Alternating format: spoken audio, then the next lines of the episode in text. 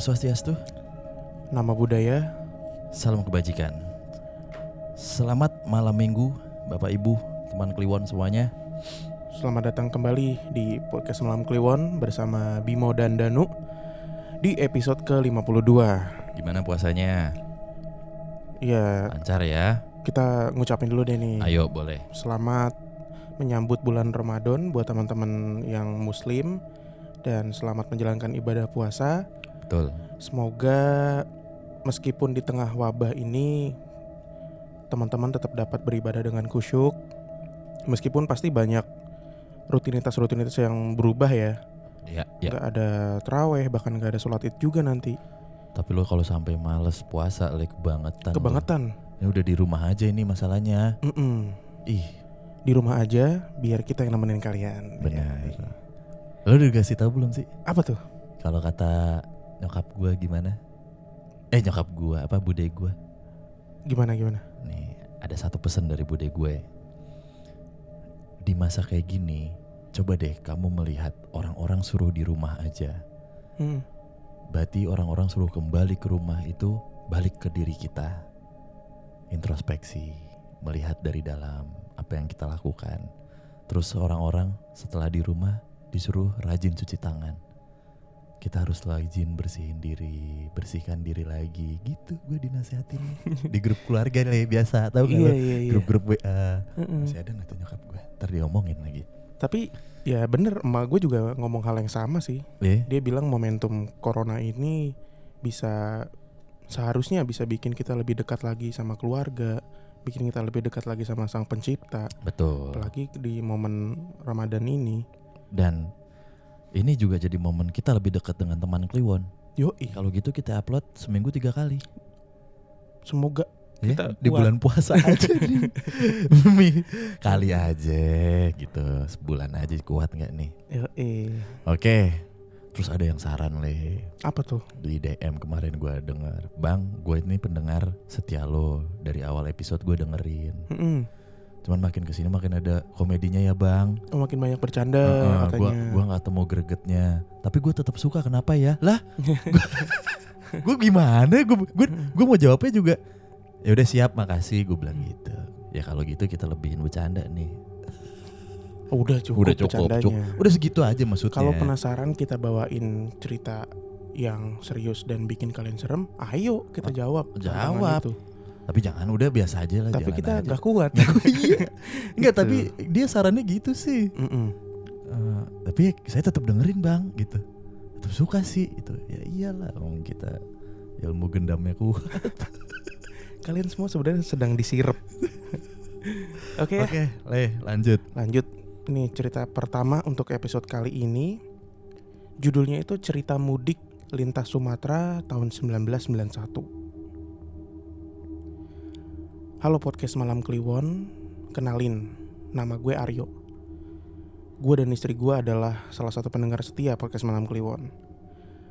Kebetulan gue juga punya cerita dan sebenarnya yang ngalamin bukan gue, tapi ibu mertua gue. Dan cerita ini selalu diceritakan setiap ibu mertua gue ikut nimbrung dengerin podcast Malam Kliwon. Woi, terima kasih sebelumnya. Ceritanya kira-kira terjadi sekitar antara bulan April tahun 1991 dan saat itu ibu mertua gue sedang mengandung istri gue dengan usia kehamilan sekitar 4 sampai 5 bulan. Cerita bermula ketika keluarga istri gue mudik lebaran ke kampung almarhum bokap mertua gue di daerah Lahat, Sumatera Selatan. Perjalanan mereka menggunakan mobil mini cab warna merah, seingat mertua gue. Dan saat itu yang ikut dalam perjalanan tersebut adalah almarhum bapak mertua, ibu mertua dalam kondisi hamil istri gue, dan dua kakak ipar gue yang saat itu masih kecil-kecil. Perjalanan pada saat itu normalnya ditempuh sekitar dua hari satu malam. Berangkat dari Bekasi sekitar pagi sehabis subuh dan sampai Lahat sekitar besok sore. Perjalanan dari Bekasi sampai Lampung masih normal-normal aja tanpa ada gangguan. Setibanya di Lampung, mereka melewati jalur lintas Sumatera. FYI, pada tahun tersebut, menurut penuturan ibu mertua gue, jalanan itu udah diaspal. Tapi dalam hal penerangan, cuma mengandalkan lampu Petromax yang ada di warung pinggir jalan dan lampu mobil yang lalu lalang. Sekitar jam 3 malam, tiba-tiba mobil yang keluarga istri gue tumpangi mogok. Dan anehnya, pada saat itu nggak ada sama sekali mobil yang lewat untuk dimintain tolong. Dan kondisi mereka berada di antara hutan-hutan dengan pohon-pohon tinggi di pinggir jalan. Ibu mertua gue bilang, Pak, kenapa mobilnya mogok? Gitu dalam bahasa Palem apa bahasa Sumatera ya. Terus kata bapak mertua gue, eh nggak tahu. Nah dalam keadaan panik, almarhum bapak mertua gue mencoba untuk membetulkan mobilnya. Sekitar 20 menit, mobil tidak kunjung menyala. Namun ibu mertua gue menoleh ke arah kanan mobil dan ternyata ada gubuk bengkel di dekat mereka. Dan seketika ibu mertua gue langsung memberitahukan bahwa ada bengkel di dekat mereka. Pak, itu ada kayak bengkel tuh diterangi Petromax. Yuk coba lihat. Gitu kata ibu mertua gue. Dan langsung almarhum bokap mertua gue menuju ke bengkel tersebut. Bengkel itu terdapat bangku bekas bus yang ada di depan bengkel. Sesampainya di sana, bapak dan ibu mertua gue melihat sosok laki-laki paruh baya dengan memakai kaos oblong warna putih, bersarung dan mengenakan peci haji. Peci haji. Uh -uh. Oke. Singkat cerita, bapak mertua gue menemui bapak tersebut dan langsung meminta untuk mengecek kondisi mobilnya dan mereka berdua langsung ngecek nih. Tapi yang aneh, di sini bapak itu sempat ngelirik ke arah ibu mertua yang sedang hamil dengan tatapan yang terbilang datar. Dan saat itu juga ibu mertua gue merasa ada yang aneh dengan beliau. Akhirnya bapak tersebut bilang bahwa mobil kita nggak ada masalah apa-apa. Dan kita diminta untuk menunggu saja di mobil sampai pagi. Udah, tunggu aja di sini sampai subuh, baru jalan lagi, kata bapak Haji tersebut. Akhirnya keluarga mertua gue menunggu di mobil kurang lebih 1-2 jam menjelang subuh. Dan pada saat subuh tersebut, mereka langsung melanjutkan perjalanan. Tidak lama setelah mereka berangkat, mereka menemukan kecelakaan beruntun yang banyak memakan korban. Dan bapak gua, bapak mertua gue bilang, untung mobil kita mogok tadi. Oke. Kalau enggak bisa ikut tabrakan kita. Sepulang dari Lahat, bapak mertua gue berniat untuk membawa oleh-oleh untuk Pak Haji yang kemarin sempat membantu mereka. Sesampainya di tempat di mana mobil keluarga bini gue nih mogok, mereka nggak menemukan adanya bengkel di sana. Tapi mereka menemukan adanya bangku bus yang berjumlah tiga yang waktu itu ada di depan bengkel tersebut. Oke. Mereka kebingungan dan akhirnya mereka ditegur, ditegur oleh warga setempat yang lewat. Nyari apa pak? Bapak mertua gue jawab, kemarin waktu kita mau ke Lahat ada bengkel di sini. Mobil kami mogok. Tapi kenapa sekarang nggak kelihatan ya bengkelnya? Padahal kemarin kami ketemu sama Pak Haji yang punya bengkel ini. Seketika warga tersebut diam dan langsung memberitahukan sesuatu. Iya pak, dulu di sini emang ada bengkel punya Pak Haji. Tapi Pak Hajinya udah meninggal. Dan emang Pak Haji ini orangnya baik dan suka menolong. Nah, di situ kuburannya. Sambil menunjuk ke arah kuburannya. Dan bapak mertua gue seketika langsung terdiam. Lalu membacakan Al-Fatihah untuk mendoakan bapak haji tersebut. Sekaligus berterima kasih telah menolong mereka pada malam itu. Sekian pengalaman yang dialami oleh ibu mertua gue. Terima kasih sudah membacakan. Selamat malam Kliwon. Bengkel gaib berarti. Iya. Bengkel gaib. Gak jarang ya. eh sebenarnya kejadian-kejadian gini, kejadian-kejadian kayak gini yang jadinya tuh pesan pesan baik sebenarnya. Pesan pesan sedikit apa ya? Bukan ya baik dibilang nggak baik juga. Nggak baik gitu orang ada sentuhan spiritualnya begitu. Banyak juga ya yang ngalamin kayak gini ya. Emang banyak ya? Banyak sih le yang ditolongin di sini pas besoknya lewat ternyata Oh. nggak ada apa-apa. Gua kira bengkelnya. Enggak, Maksudnya maksud gua bukan bukan bengkel tapi apanya gitu ya. ah, kejadiannya tuh kayak gini. Ya dan lebih banyaknya ceritanya hampir kayak begini leh. Mobil biasanya, perjalanan. Mm-mm. Dan rute-rute yang emang minim penerangan, jauh dari mana-mana. Lu bayangin jalur lintas Sumatera di Lahat tahun 1991. Gak usah 91 yo, 2000-an aja masih begitu. Heeh, bener. Di aspal sih udah di aspal, Aspal maksudnya tanah Pak tahun 91 lagi. tapi ya itu penerangannya itu. Bokap gue sering tuh ke Lahat bolak-balik touring Sumatera eh mana namanya? selatan. Selatan. Mm-mm. eh. perbatasan gak sih Lahat itu kalau dibilang? Gue kurang tahu sih Kurang kalau tahu ya. secara letak geografisnya. Bentuknya gitu lagi ya. Kayak Pak Haji. Iya. Ya, bukan yang gimana gitu. Dan komentar warganya oke sih. Iya Pak Haji emang punya bengkel, Punya dulu, di bengkel sini, dulu di sini. tapi udah nggak ada. Orangnya emang baik. Makanya langsung dikirimin doa. Tapi keluarga ini dengerin kita semua ya. Iya makanya gue langsung Sampai Wah terima tua dong kasih berarti. nih Ya banyak loh keluarga yang dengerin kita Sampai Iya. bocah-bocahnya juga Yang baru saya Iya itu yang ngirimin stories ya. Wah lucu-lucu tahu teman Kliwon Ada yang nontonnya di layar tancep Iya tuh di proyektor itu pabrik ya kayaknya ya. Pabrik kayaknya tuh Lagi apa shift malam tuh. Dari ruangan sama dari seragam ya Eh, eh, pakai wear pack. Iya Aduh Tuh tadi tuh cerita dari Lahat. Dibilang serem Serem ya Tapi lebih ke itu sih. Lebih ke Perjalanan spiritual Iya bener. perjalanan spiritual makanya Oke Wah dari judulnya udah begini lah Tapi jujur ya ini yang bacain cerita tuh adek gue si Dinda. Oh gitu lo belum Ah, ah, belum belum ini belum. Oke Dia minta disensor namanya. Mm-mm. Ya kan udah ada nih Iya takutnya lu baca.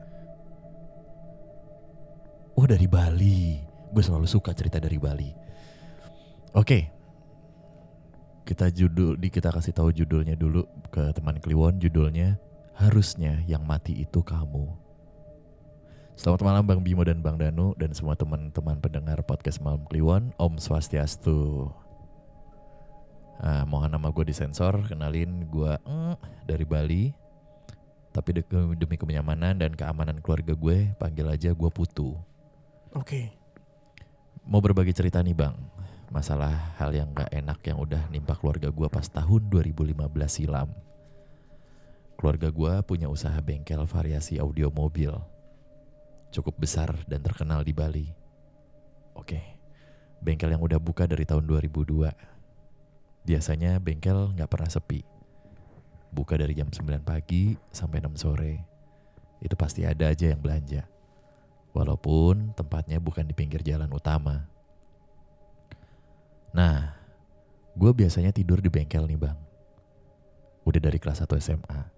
Mama, bapak, dan adik tidur di rumah. Tinggal yang gak jauh dari bengkel. Gue tinggal di bengkel karena emang disuruh jagain. Kebetulan di lantai dua ada kamar juga. Sesekali gue pulang ke rumah kalau baju cucian udah banyak atau uang jajan udah habis. Bengkel mama bapak gua itu bisa dibilang luas. Bisa buat eh, 6 sampai 8 mobil yang terparkir. Ya layoutnya kurang lebih mirip showroom mobil pada umumnya lah. Dengan satu tangga yang cuman menuju ke kamar gue di lantai atas. Jadi kamar gua satu-satunya ya ada di atas itu. Awalnya serem sih, tapi lama-lama ya udah jadi biasa aja. Waktu 2015 itu, gue udah kelas 3 SMA tuh. Lagi masa mau ujian. Tahun itu, bengkel sepi banget.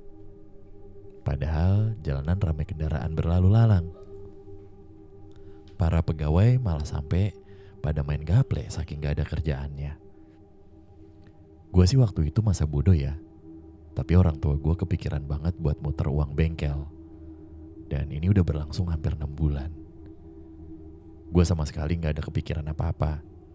Ya udah, mungkin emang belum rezeki. Karena gue orangnya lebih suka berpikir logis.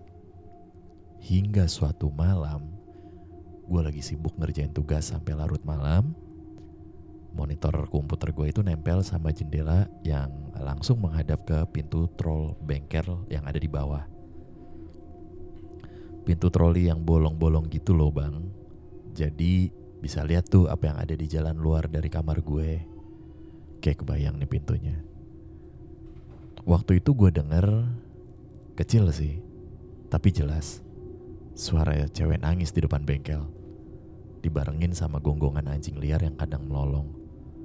Gue pikir ya udah kali, mungkin ada yang lagi berantem sama pacarnya di pinggir jalan Jalanan sepi banget tuh, gak ada yang lewat. Dan sekalinya lewat pun, motor-motor pada bunyiin klakson depan bengkel gue. Gue gak ambil pusing sih. Nah, pernah juga nih, gue pulang nongkrong malam. Gue ketiduran di sofa yang berhadapan sama pintu kamar gue. Waktu itu masih tidur ayam tuh kejadiannya. Dan gue lihat sekelebat bayangan hitam mirip asap gitu ya. Lewat dari arah kanan kamar gue ke kiri kamar gue gue langsung melek dan takut. Gue nggak takut sama yang begituan, tapi malah lebih takut itu maling sebenarnya. Hmm. Gue keluar tuh bawa bat baseball yang selalu ada di kamar. Dan anehnya itu, sebelah kamar gue itu nggak ada apa-apa, cuma jendela yang tertutup rapat. Bingungnya lagi, dari arah bayangannya itu datang, itu tuh tembok tuh Nah gue berusaha berpikir positif. Ini gue salah lihat karena kecapean apa kenapa nih? Gangguan-gangguan aneh pun terjadi di bengkel selama gue nginep. Lama-lama gue jadi gak berani tidur di sana sendiri lagi. Gue cerita sama mama bapak tentang yang uh, eh, gue alamin. Kadang gue suka dengar suara tangisan dan kerincing yang biasa ada di kaki barong di depan bengkel atau di tengah malam.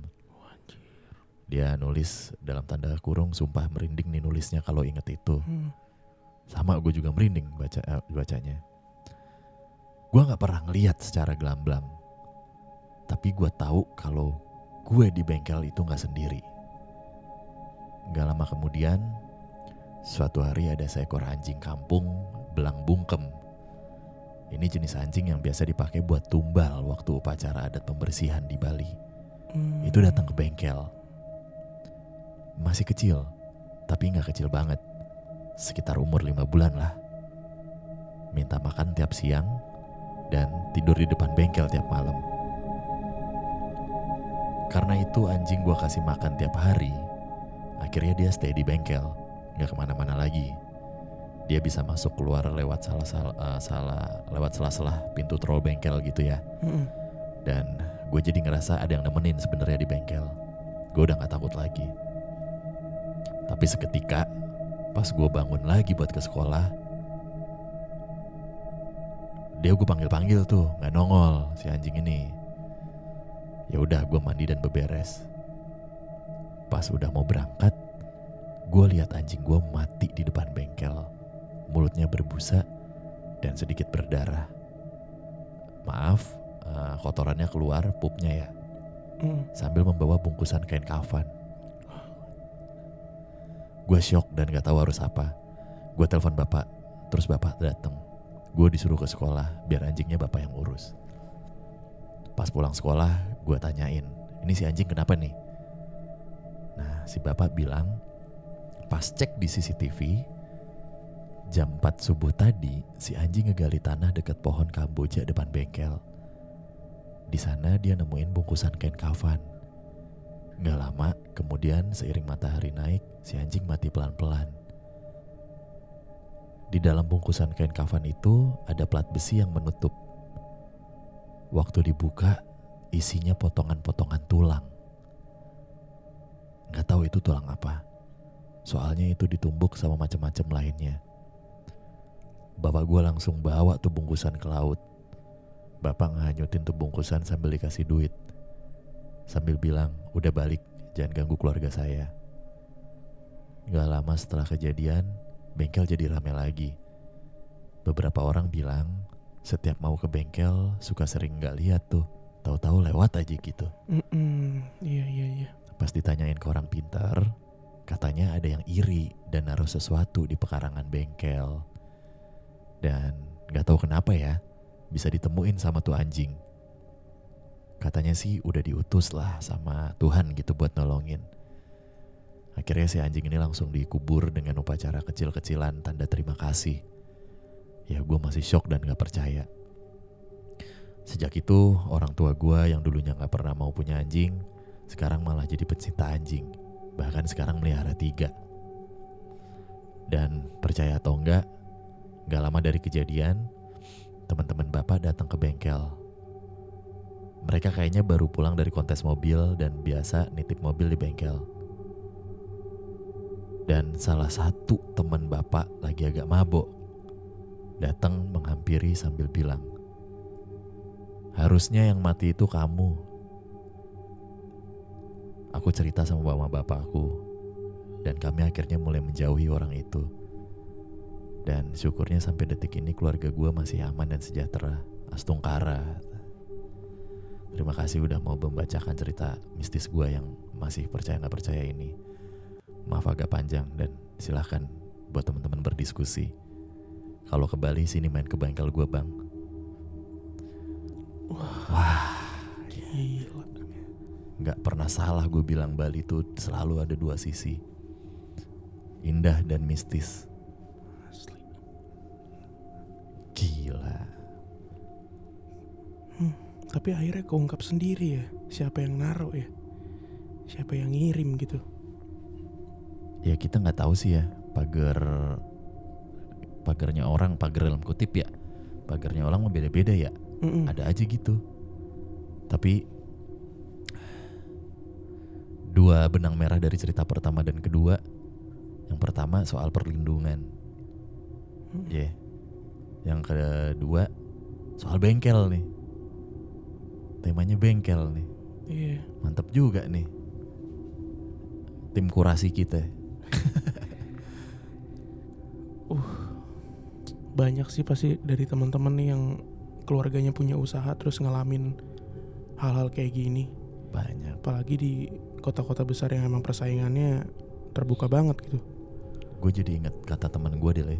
Apa tuh? Eh, udah tahun lalu sih awal tahun lalu iya gitu lagi ngobrol lah teman SMA gue ya nih era udah kayak begini ya. Gila. Eh, udah jauh lah kita lah sama beribadah segala macam dulu gua kalah judi sama lo aja langsung subuh subuh doa kita gitu kan. Hmm. terus dia nyeletuk oh jangan salah lo. Makin ke sini makin justru orang ninggalin Tuhan kan. Ya malah makin banyak nih begini begininya nih. Tahu nggak yang lo bilang gitulah persaingan persaingan Iya. yang nggak sehat seperti ini gitu katanya sih begitu katanya Sampai enam bulan ya. Gila loh.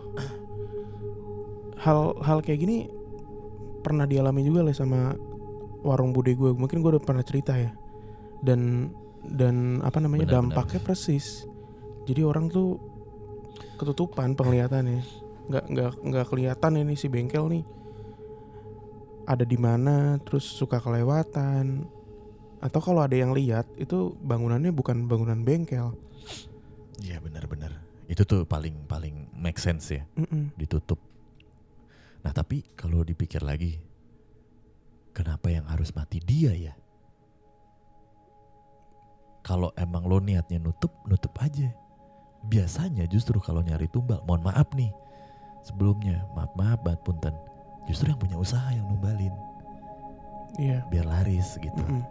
Ya bukan saingannya tuh saingannya ya nutup aja gitu Tapi yang gue tangkap sih kayak gini.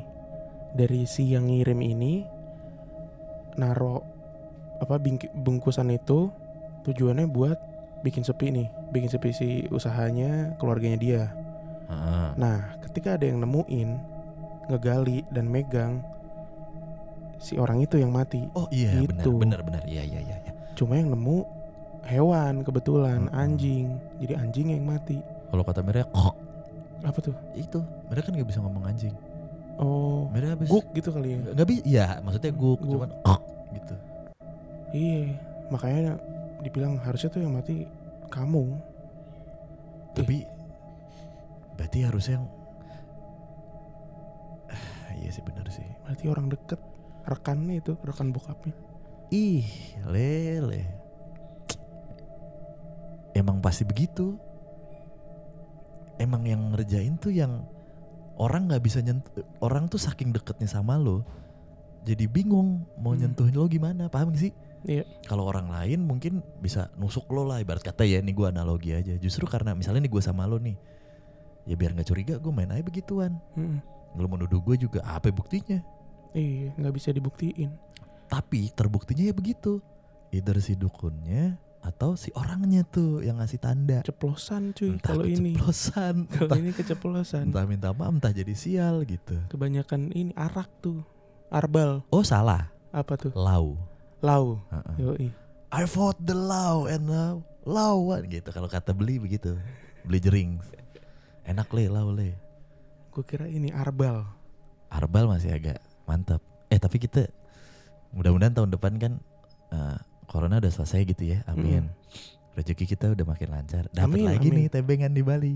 Main kita ya. mas main. Ayo nginep di bengkel.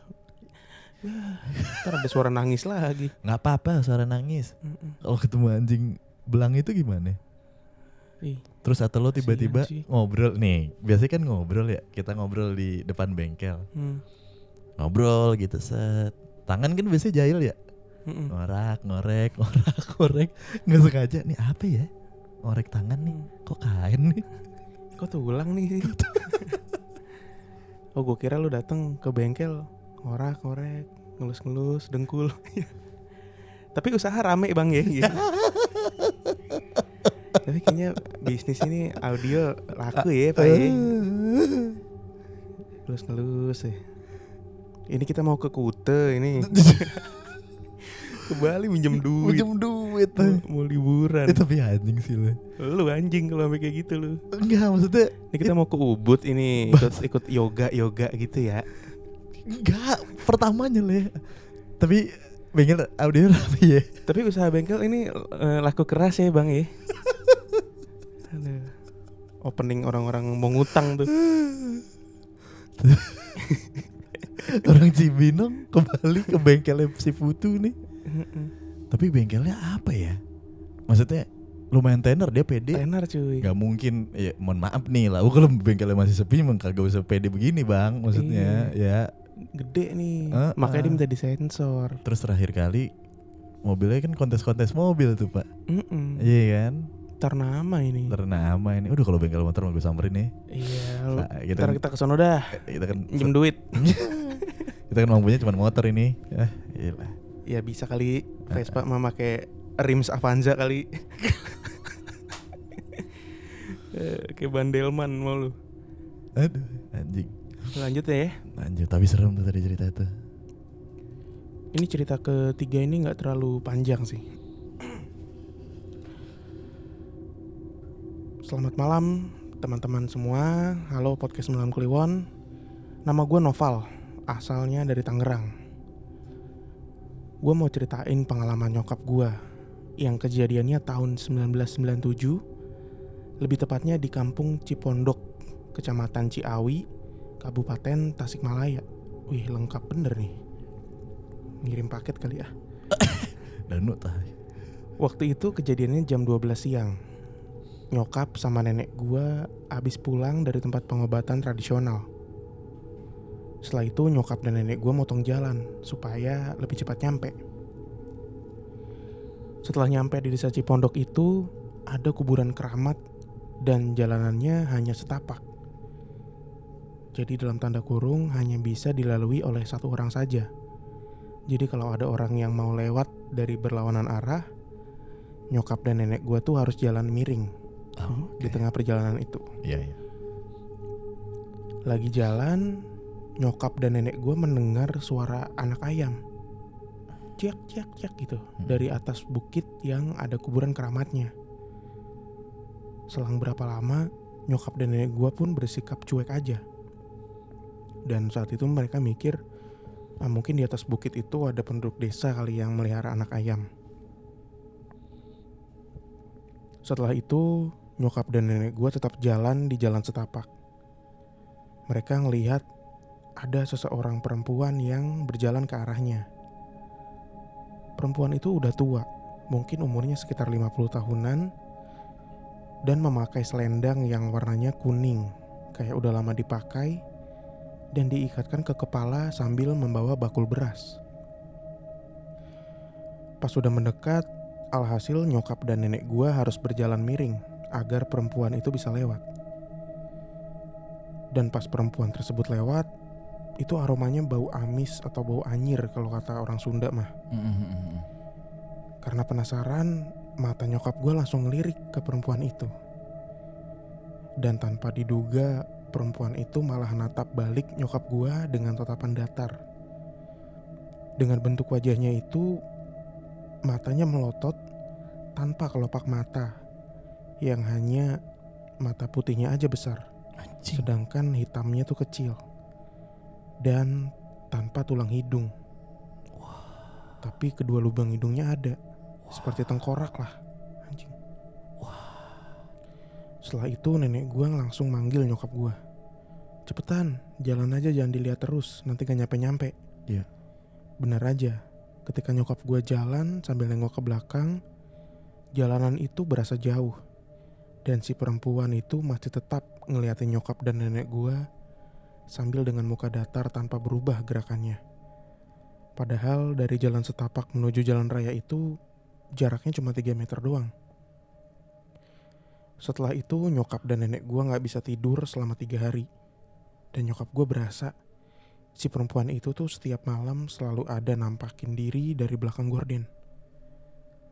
Sekian cerita dari saya. Mohon maaf bila ceritanya kurang seram. Sukses terus podcast Malam Kliwon. Ini dia ngirimin gambar leh. Jadi mungkin visualisasi dari si cewek Mana coba lihat? ada di emailnya. Oh ya udah. Gambarnya tuh eh, apa mukanya Kayak Voldemort dong. iya nggak ada Iya. tulang hidungnya, lobang doang. Heeh, heeh, heeh. Terus pakaiannya itu ada selendang kuning yang kayak udah lama dipakai gitu nggak diganti-ganti, nggak dicuci-cuci. Apa ya? Ku- Kusam, Kusam iya. Bladus. Iya, iya. Tapi nggak ini ya, nggak ketahuan dia tuh siapa atau penghuni kuburan keramat itu kah atau bukan? Tapi diliatin mulu ya. Iya, serem. Ih, Gawat juga kalau dipikir-pikir. Itu lengkap amat ya alamatnya ya. Iya. itu yang membedakan orang Jakarta sama orang eh, daerah itu. Maksudnya bu- maksudnya daerah-daerah ini ya. Oh, oke. Iya, iya, iya, iya. Itu ada gambarnya ya. Heeh. Ah. Danu nih misalnya ditanya orang Jakarta ya. Jakartanya mana? Eh, selatan. Nah, gitu ya. Coba kalau Mas Tasiknya mana? Oh, ini apa kecamatan Ciawi, kelurahan ini kan pasti gitu ya. itu yang Rata-rata ya. Pak RW-nya ini, Ah. Pak Suhanda. Ya, dari Sukra Wetan ya. Udah, eh, Edu kan tolongkan awas ya. udah nggak ada lele, udah nggak ada lele. Itu hansip favorit kita itu. Saya kewakilan dari Kecamatan Sukrawetan Ya. ya. Sing joget, sing rapi lah. Udah enggak, ah. udah ada lele.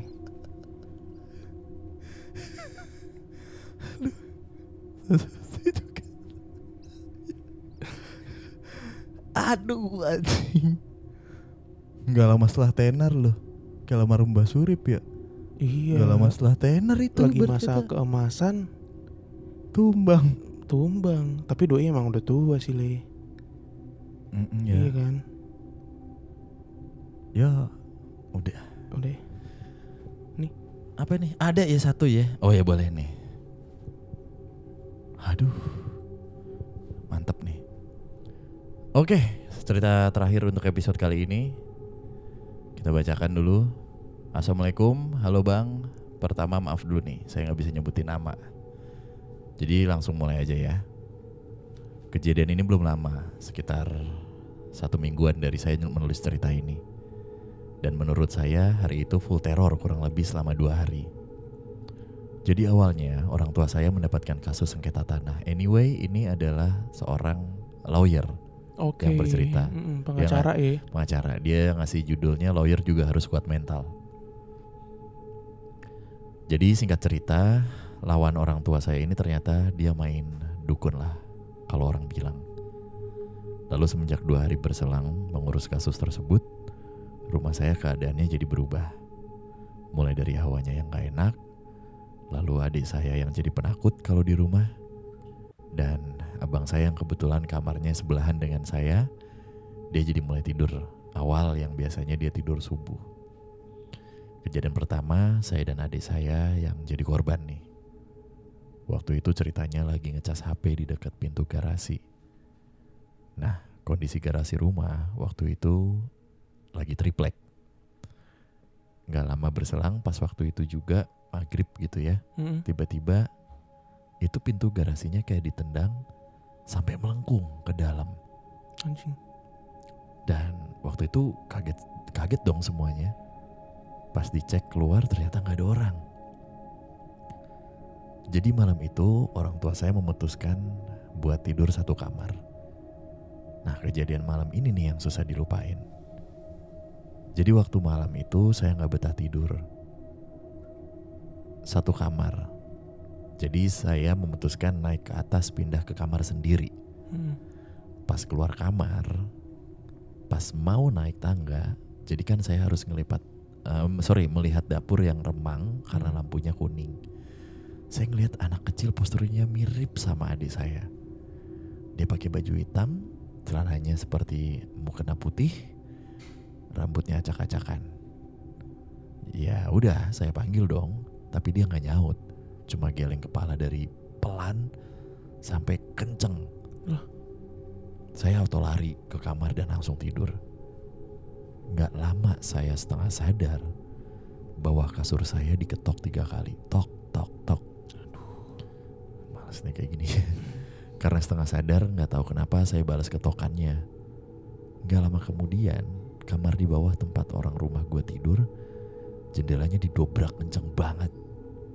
Kayak orang mau nutup jendela tapi diempasin gitu loh. Mm, dibanting ya. Itu satu rumah teriak jam 2 malam. Akhirnya malam itu semua nggak ada yang tidur. Nah besok paginya nih saya mau pergi ke pasar sama ibu. Sekitar jam 5an lah. Di luar ayah saya udah lari-lari kecil di halaman.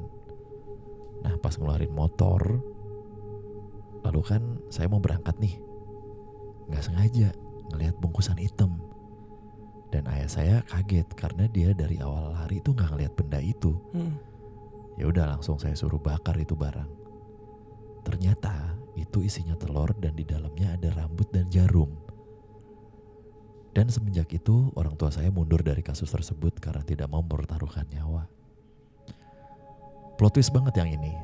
Penjelasan mengapa abang saya mulai tidur awal pada waktu itu. Jadi waktu malam minggu dia pulang malam jam satuan dari rumah teman. Pas masuk ke halaman rumah, dia ngeliat ke atas balkon depan rumah. Dan di situ ternyata dia ngeliat kuntilanak terbang ngeliatin dia sambil kepak-kepakin tangannya kayak ayam gitu. Wah anjing serem Oh. banget anjing kebayang lagi gua. Mukanya nggak berbentuk atau bisa dibilang hancur.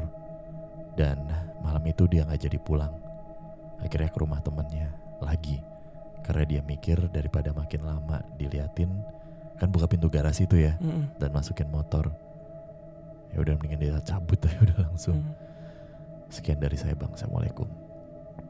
Wah anjing. Ada lagi gangguan le?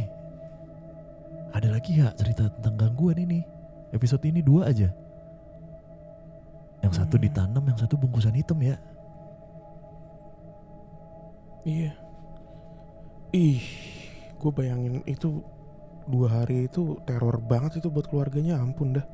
Meledak-meledakan ya ibaratnya duar. Triplek ditendang. Iya, dar. dar. Apalagi tadi Ba- jendela dibanting. jendela dibanting, Dar. kasur diketok. Wah itu gila itu dukunnya tuh. Maksud gue apa ya? Bukan yang secara diem-diem gitu loh efeknya, tapi yang bener-bener kedengeran dan terlihat gitu, Kayak langsung ini ya, langsung konfrontir gitu. nggak mau main lama ya. Heeh, nggak pakai basa-basi. Udah deh nih langsung nih. Berhenti nih nanganin kasus ini nih. Nih, gitu dikasih dikasih teror anjir. Ya tapi satu sisi, satu sisi langsung dihentak gitu ya. Mm. Satu sisi gue mikirnya berani juga nih. Nggak pakai preventif sama sekali. Iya kalau yang dilawan atau mungkin dia ngiranya yang dilawan nggak mungkin percaya beginian kali ya si yang nulis cerita. Let's say kalau yang dilawan lo gitu ya. Terus lo punya backingan lebih kuat. Langsung disikat pak seadanya barat kata begitu. Bebalik ya. Heeh, tanpa babi bu juga gitu kayak podcast tuh. Eh sabons dong. Mangkat tama. Heeh, Sama anak ya. Heeh, Kion, Kion. sahabat tuh kita tuh, teman. Tem- temannya seter. Wah, pion. Oh, salah. Mas tuh, bukan Mbak kalau pion. Mas Pion. Heeh. Cintailah. Produk-produk Indonesia.